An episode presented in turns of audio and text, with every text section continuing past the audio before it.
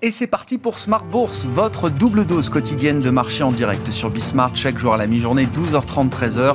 Et le soir, la grande édition pendant une heure à partir de 18h30. Au sommaire de cette édition de la mi-journée, un rebond des euh, marchés après la séance de baisse d'hier, hein, une baisse qui euh, soulève encore des interrogations. On a vu des dégagements euh, à nouveau importants sur la tech américaine, avec un Nasdaq qui a plongé au plus bas de, de 2,5%. Les marchés européens ont reculé d'environ 1% hier. Les choses remettre dans l'ordre aujourd'hui avec un, rebond de l'ordre de 1% pour le CAC à mi-séance, rebond peut-être sans grande conviction euh, à ce stade. Hein. Pourquoi serait-on prêt aujourd'hui à, payer euh, ces niveaux qu'on a du mal à payer quand même depuis euh, quelques temps maintenant? On arrive peut-être au pic des, très bonnes surprises également sur le front de l'économie américaine. On en parlera avec nos invités, notamment Matthew Morgan qui sera avec nous en visioconférence depuis Londres, directeur d'investissement chez Jupiter Asset Management. Et puis vous allez avoir le résumé complet de la séance en cours en Europe avec Nicolas Pagnès depuis la salle de marché de Bourse Direct. Sur le front de la macro, on notera quand même toujours cette amélioration qui se diffuse d'ailleurs euh, en Europe. On le voit avec euh, les chiffres définitifs des enquêtes réalisées auprès des directeurs d'achat du secteur des services. La partie manufacturière tourne à plein régime, on le sait, et on voit que euh, la production industrielle commence à se diffuser également à la partie des services, puisque même en avril, même quand les restrictions étaient encore en place, euh, en Europe, on voit euh, une activité dans les services qui commence à frémir, qui reste faible, mais qui commence à revenir à des niveaux un peu plus neutres, qui arrête en tout cas de se dégrader. Et c'est donc plutôt une, une bonne nouvelle qui va dans le sens, bien sûr, de la, la réouverture, du calendrier de réouverture qu'on a désormais pour plusieurs pays en Europe. Et puis on parlera de la relance. Investir dans la relance, est-ce que ça vous intéresse? Est-ce que les clients de la euh, Société Générale Banque Privée sont intéressés par l'investissement dans la relance? Je ne sais pas si on ira jusqu'à parler d'un militantisme peut-être de la part de certains clients, mais déjà, y voit-il une opportunité d'investissement? Et c'est euh, Franklin Werner, le directeur des solutions de gestion de fortune de Société Générale Private Banking, qui sera avec nous également dans cette demi-heure pour évoquer l'opportunité d'investir dans la relance.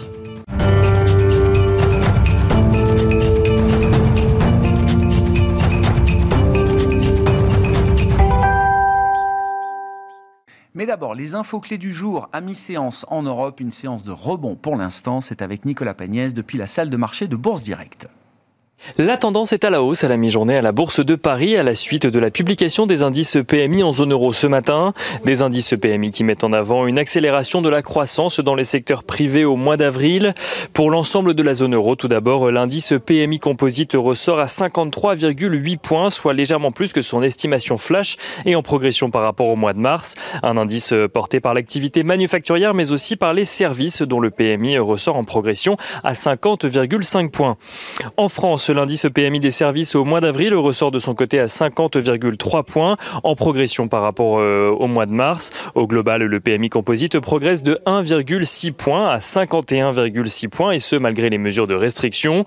Ailleurs, en zone euro, on note que l'Allemagne voit l'activité dans le secteur privé reculer légèrement euh, de son côté après un mois de mars record. Le PMI composite passe de 57,3 points en mars à 55,8 points au mois d'avril, avec un léger recul dans les services comme dans l'activité manufacturière L'Italie fait en revanche face à une contraction dans le secteur des services qui continue, avec un PMI euh, dans les services qui passe de 48,6 points en mars à 47,3 points au mois d'avril. Le composite limite cependant son recul à 51,2 points. Et enfin, euh, l'Espagne voit son activité dans les services faire un bond au mois d'avril de son côté et passer de 48,1 points au mois de mars à 54,6 points. Au-delà des indices PMI en zone euro, les, investisseurs découvriront l'indice PMI mais aussi l'indice ISM des services aux États-Unis. Deux publications qui interviendront après la publication du rapport sur euh, l'emploi du cabinet ADP pour le mois d'avril, avant le nombre de créations d'emplois euh, dans le pays qui sera lui publié vendredi. Aux États-Unis toujours, on note euh, d'ailleurs que les investisseurs ont été légèrement déstabilisés hier par une déclaration de Jeannette Yellen. Celle-ci a en effet estimé qu'une légère hausse des taux pourrait être nécessaire afin d'éviter une surchauffe de l'économie américaine avant de revenir sur cette déclaration après la clôture de Wall Street, précisant que euh, cela n'était ni une suggestion ni une prévision. Jeannette Yellen, qui a d'ailleurs rappelé qu'elle estimait que le plein emploi, reviendrait aux États-Unis euh, dès 2022. Rappelons enfin euh, que les investisseurs suivent également de près les tensions entre euh, la Chine, les États-Unis et Taïwan, alors qu'un nouvel avion de chasse chinois a survolé l'espace aérien taïwanais hier. Une incursion qui ravive les craintes de tensions géopolitiques dans le secteur, alors que Pékin multiplie les provocations du genre depuis plus d'un an maintenant. Et du côté des valeurs à présent à suivre à la bourse de Paris, euh, le chiffre d'affaires de Stellantis progresse de 14% à près de 37 milliards d'euros au premier trimestre, porté notamment par une demande venue d'Europe du continent américain et ce malgré euh, la pénurie de semi-conducteurs, une pénurie dont l'impact devrait se faire sentir au second semestre euh, selon le groupe. En attendant, Stellantis confirme son objectif de marge opérationnelle comprise entre 5,5 et 7,5% pour 2021. Veolia Environnement annonce de son côté confirmer ses objectifs pour l'ensemble de l'année, à savoir un chiffre d'affaires supérieur à 2019, soit supérieur à 27,19 milliards d'euros exactement, avec un excédent brut d'exploitation en croissance de 10% par rapport à 2020.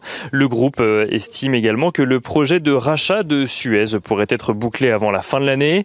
Euh, autre euh, valeur, ou en tout cas autre entreprise qui publiait des résultats trimestriels, AXA annonce de son côté être confiant sur la possibilité d'un retour au bénéfice de sa filiale AXA XL après avoir publié un chiffre d'affaires en progression au premier trimestre. AXA XL dont on rappelle que l'objectif de résultat opérationnel en 2021 est de 1,2 milliard d'euros.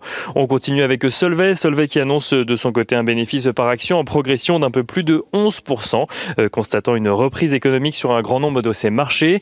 Et on finit avec cette annonce euh, Bombardier qui annonce euh, la vente de sa participation de 3,1% au capital d'Alstom pour un montant de 506,2 millions d'euros très exactement dans le cadre d'un placement privé auprès d'investisseurs institutionnels.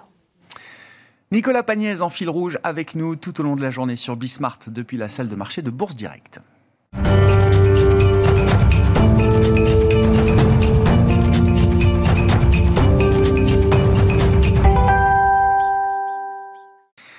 Et on s'intéresse au, mood de marché, l'ambiance de marché du moment. Et c'est Matthew Morgan qui est avec nous en visioconférence depuis Londres, directeur d'investissement multi-asset chez Jupiter Asset Management. Bonjour et bienvenue Matthew. Merci beaucoup d'être avec nous euh, à distance. Oui, je le disais, l'ambiance de marché du moment, comment est-ce que vous la décrivez euh, Matthew? C'est vrai qu'on a vu la séance d'hier qui montre quand même peut-être que les, les convictions des, euh, des investisseurs sont un peu plus fragiles à ce niveau de marché, à ce niveau de bonnes surprises économiques également, notamment aux États-Unis. Est-ce qu'on entre dans une phase de marché un peu plus délicate selon vous, Mathieu? Oui, bonjour Grégoire, bonjour à tous. Donc, en fait, nous, par contre, nous constatons que l'accélération économique aux US peut continuer encore quelques temps et on, ne s'approche pas encore à une pic de croissance. Ce que vous avez vu plus, récemment euh, dans les, données économiques, c'est peut-être un ralentissement naturel à ce stade. Selon nous, il s'agit d'un cycle économique beaucoup plus rapide qu'un cycle normal et, et, surtout dix fois plus rapide que le cycle, euh, les derniers cycles entre 2009 euh, et 2020, qui était peut-être le plus long de l'histoire. Ce que nous voyons aujourd'hui, donc, c'est le passage normal du début du cycle au milieu. L'explosion économique qu'on a eu euh, fin 2020, au début, de cette année, c'est peut-être fini, mais nous ne sommes pas encore euh, arrivés à un moment où il faut, euh, où il faut vendre ses actifs risqués. D'abord, euh, bah, pourquoi? D'abord, les, données économiques continuent à dépasser les attentes, surtout aux US et surtout dans l'immobilier. Vous allez, selon nous, continuer à voir une augmentation mensuelle énorme dans le nombre d'emplois. et très important, dans les semaines récentes, nous commençons à avoir des signes de l'inflation salariale aux US. Et si vous regardez, surtout si vous regardez de près dans les données concernant les travailleurs, travailleurs euh, non qualifiés. Euh, quant à la, production industrielle, il est vrai que les nouvelles commandes dans le sondage ISM de lundi ont baissé, mais cependant, il faut dire que les, inventaires ont reculé davantage, ce qui peut continuer à soutenir l'industrie. Et finalement, euh, donc vous avez parlé de votre correspondant, la saison de bénéfices partout, mais surtout aux US, a été très très encourageante jusqu'à ici. Donc, selon nous, les données économiques continuent à indiquer une expansion économique, surtout aux peut-être un ralentissement léger qui est normal à ce stade. Et, je dirais aussi qu'en Europe, nous pensons que la, réouverture est imminente et je m'attends à ce que nous, en Europe, nous accélérions euh, la cadence économique, euh, surtout dans l'été.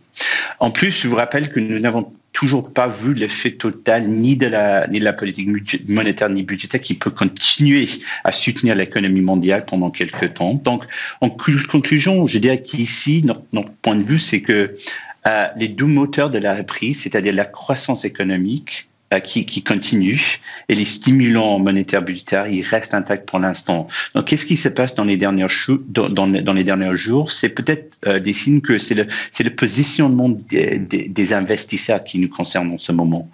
Euh, en, effet, vous, notre vision qui est plutôt positive euh, sur le plan économique en ce moment, c'est le positionnement d'autres investisseurs qui, qui, qui, qui, est un frein, qui, qui nous limite en ce qui concerne le positionnement de, de nos portefeuilles.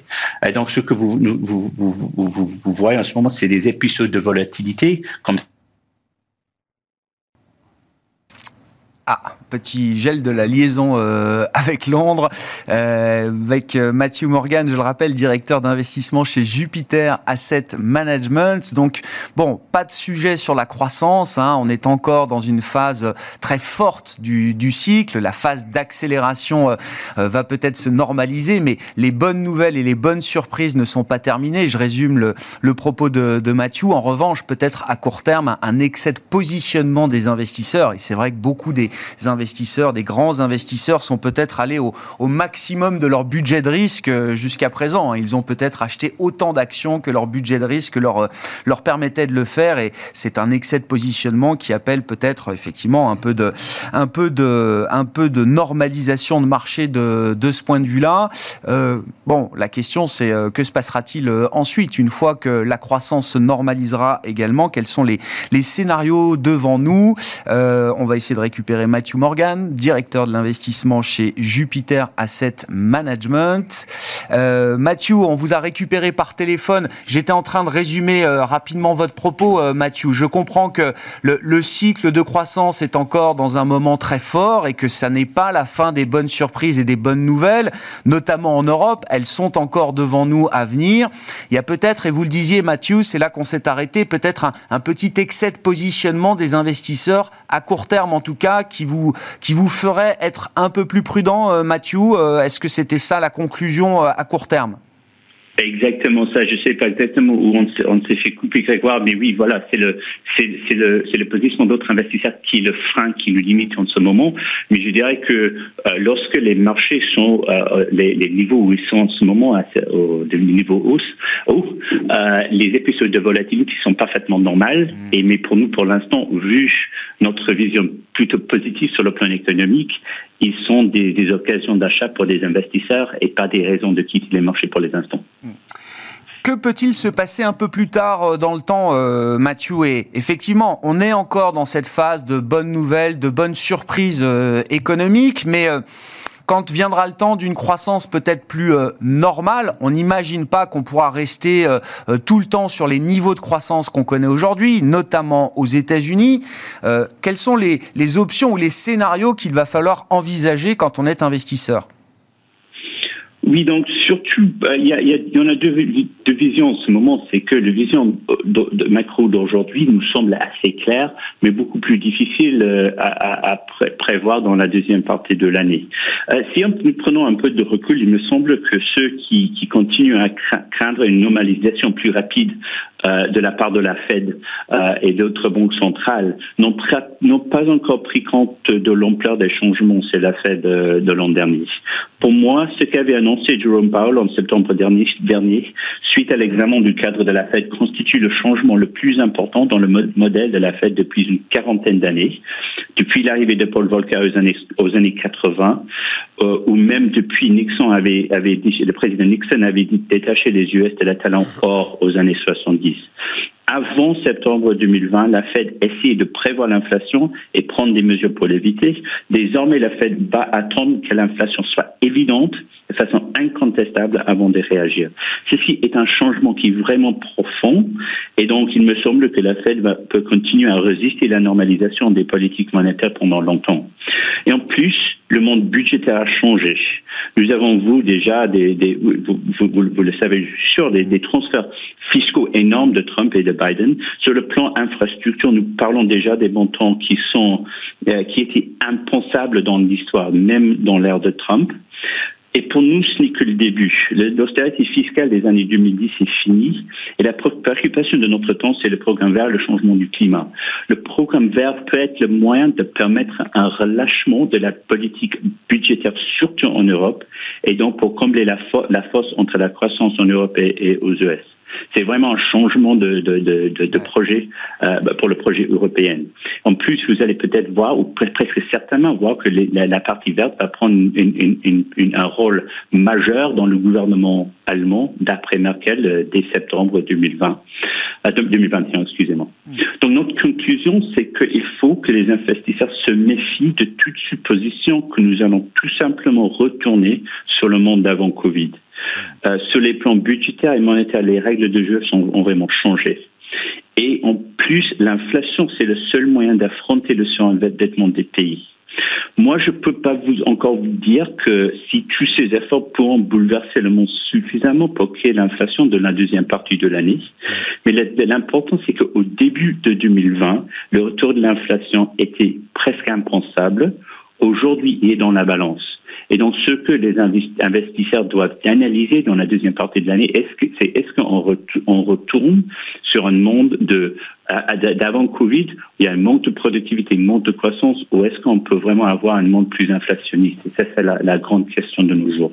Et, et, même dans le cas d'un monde plus inflationniste, avec cette euh, croissance également euh, qui irait avec, euh, Mathieu, ça resterait un environnement intéressant pour l'investissement en action?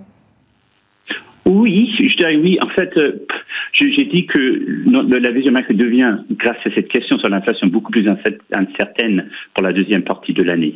D'ici, notre vision macro est assez claire, c'est que les stimulants budgétaires monétaires continuent et on a toujours euh, des possibilités de, enfin, l'accélération de croissance mondiale peut continuer. Donc aujourd'hui, nous restons plutôt optimistes. Euh, le seul frein sur le positionnement, c'est le, le, positionnement des d'autres investisseurs dont, dont, nous avons déjà parlé. Euh, donc pour l'instant, nous continuons à pencher nos portefeuilles vers les actifs risqués aujourd'hui, mais beaucoup plus prudemment, il faut dire, par rapport au début de l'année.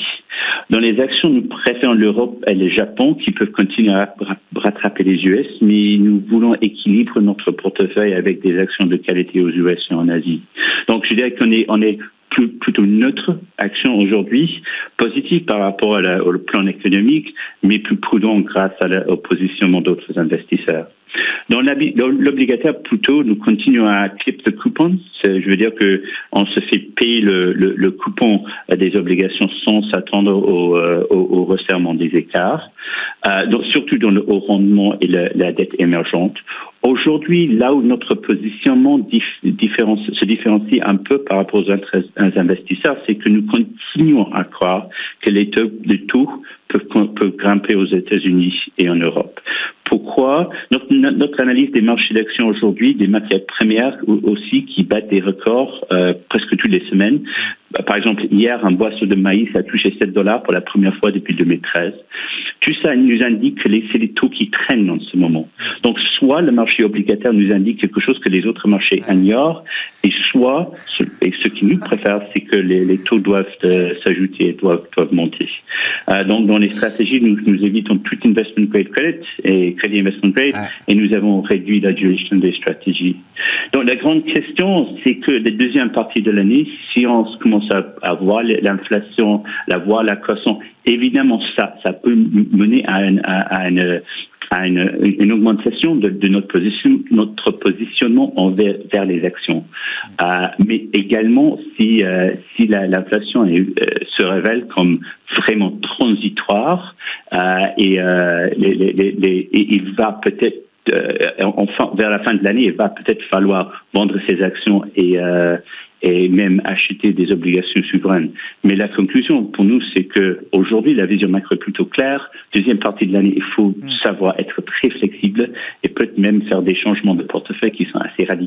Merci beaucoup, Mathieu. Mathieu Morgan qui est avec nous euh, depuis Londres, directeur d'investissement multi-asset chez Jupiter Asset Management.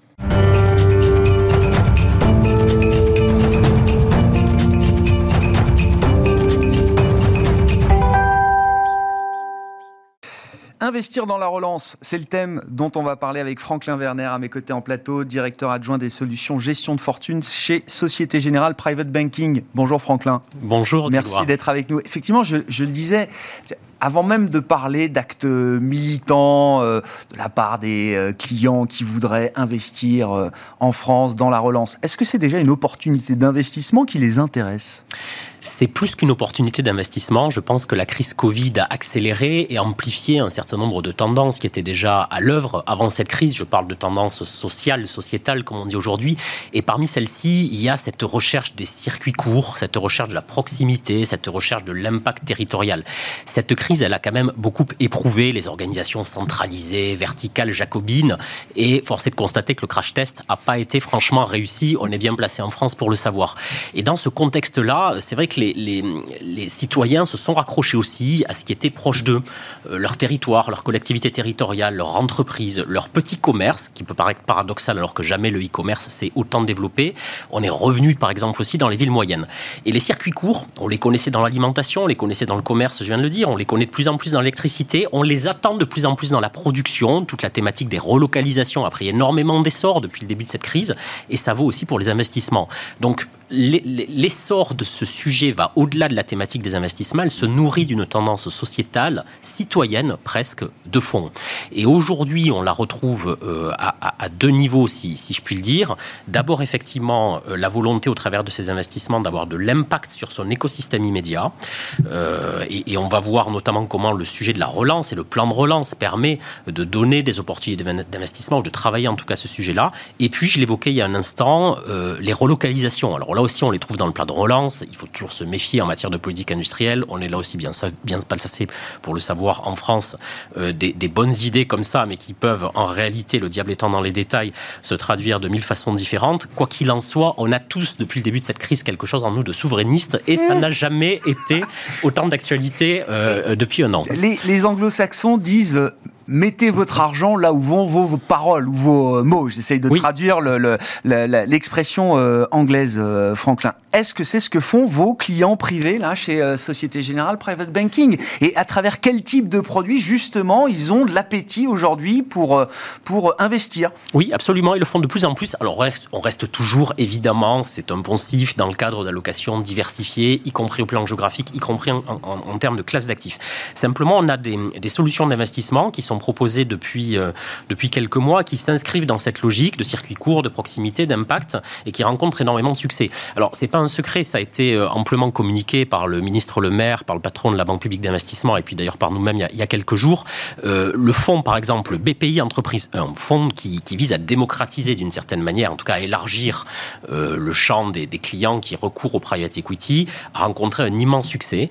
Il est au cœur du plan de relance, ça vise quand même à renforcer les fonds propres, quasi-fonds propres, des PME, des ETI, des startups aussi, principalement sur le territoire national, et en ciblant euh, là aussi des entreprises qui sont sur tout le territoire. Euh, c'est un fonds qui vise 95 millions d'euros de, collecte globale. Je lisais dans, dans la presse chez un de mmh. confrères la semaine dernière, qui va probablement remplir cet objectif avec 4 mois d'avance. Mmh, mmh. On y a bien contribué chez Société Générale Banque Privée, avec presque un peu moins de la moitié de cette collecte d'ensemble. Et c'est vrai que c'est la première fois que je vois une solution d'investissement pour laquelle les clients qui en ont entendu parler dans les médias nous appellent, nous contactent ah, pour savoir si on l'a sur l'étagère et comment ils peuvent investir. Ah, c'est assez remarquable. Donc ça, c'est vrai que c'est sur du private equity, on va dire, relativement euh, classique, mais avec un ticket d'entrée, une fois de plus, bah, beaucoup plus bas, bien sûr. 1000 euros. Mais oui, c'est ça. Beaucoup plus bas qu'on propose, que ce qu'on propose habituellement en banque privée. Mais aux côtés de cette solution, on a aussi, euh, dans cette thématique relance, évidemment des OPCVM, des fonds d'investissement, maison ou externes, que l'on distribue, qui bénéficient du label relance. Alors vous savez, le label, relance, il est administré, géré par la direction du Trésor. Mm. Euh, il permet euh, d'identifier les solutions d'investissement qui là aussi soutiennent soit des grandes entreprises, soit des PME, ETI euh, françaises qui euh, remplissent un certain nombre de critères de gouvernance, environnementaux, sociaux, euh, mais qui, là aussi, euh, sont au cœur des thématiques choisies par le plan de relance qu'a présenté le gouvernement en septembre dernier.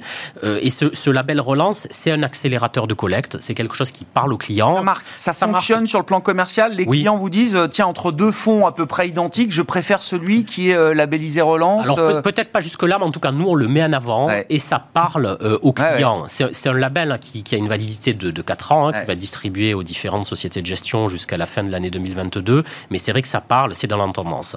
Et puis troisième, euh, troisième type de solution d'investissement qui là aussi rencontre beaucoup de succès depuis quelques mois.